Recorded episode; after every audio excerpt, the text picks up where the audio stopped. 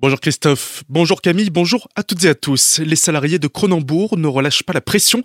Onzième jour de grève suite à l'appel de la CGT ce jeudi pour une centaine d'employés qui réclament une augmentation salariale de 5%, une prime de 1000 euros des embauches en CDI et de meilleures conditions de travail.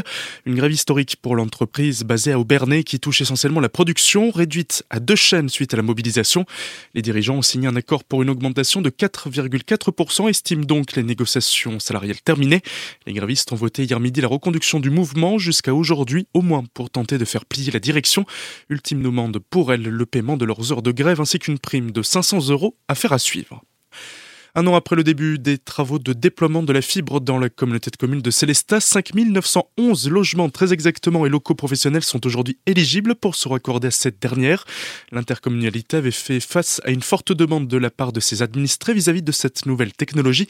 Un accord avec l'opérateur XP Fibre avait été délivré en mars 2020 lors d'un conseil communautaire. Un dispositif qui n'a engendré aucune dépense, c'est ce que nous précise Denis Digel, vice-président de la Comcom de Célestat. On a un partenaire qui s'appelle XP Fibre SFR qui a développé euh, la fibre. C'est un réseau privé. Ça n'a rien coûté à la Comcom, donc ça c'est déjà une bonne nouvelle. On a une technologie euh, qui n'a rien coûté aux contribuables. Et puis la Comcom, tous les élus des communes ont joué finalement l'interface entre ceux qui développaient la fibre, XP Fibre, et les habitants pour savoir où passent les câbles, quand est-ce que les câbles arrivent aussi? Surtout une grosse demande, cette impatience assez forte ou voire folle à certains moments pour savoir où, quand, comment euh, elle arrive. C'est pour ça aussi qu'on en parle aujourd'hui pour dire bah voilà, elle est pratiquement là, elle est là pour une grande partie de la population. Encore un peu moins de 10% des bâtiments du territoire sont encore à relier, mais des difficultés peuvent survenir dans certains endroits, explique Claudio Gligora, responsable relations de XP Fibre. On utilise le réseau de l'opérateur historique, le réseau euh, d'Orange, mais il peut arriver qu'il n'y ait pas de gaines à partir euh, desquelles on déploie la fibre et que le câble soit enterré. Donc on doit opérer des travaux de génie civil pour euh, faire une continuité de réseau, installer ces gaines pour faire passer notre fibre. Donc ça prend un petit peu de temps puisqu'il faut des autorisations. On est également dans un contexte sanitaire qui est un peu compliqué. Il y a des entreprises qui sont un petit peu par ces événements-là. Des propos recueillis par Solène Martin. La totalité des travaux devrait être achevée d'ici la fin de l'année. Retrouvez toutes les informations sur ce sujet sur notre site azur-fm.com. À Colmar, le pont situé au-dessus de l'écluse, rue de la Birgue, va être fermé pour deux mois et demi. Dès lundi prochain, les nombreux automobilistes qui empruntent cet axe devront changer leurs habitudes car il leur permet de contourner la ville de Bartholdi. Étanchéité, trottoirs et barrières, le pont sera entièrement rénové. Dans ce même secteur, l'agglomération de Colmar a communiqué hier quant au lancement des études de faisabilité pour la création d'une passerelle cyclable. En venant de l'ouest, elle permettra de franchir l'île pour ensuite rattraper directement la piste qui longe le canal de Colmar.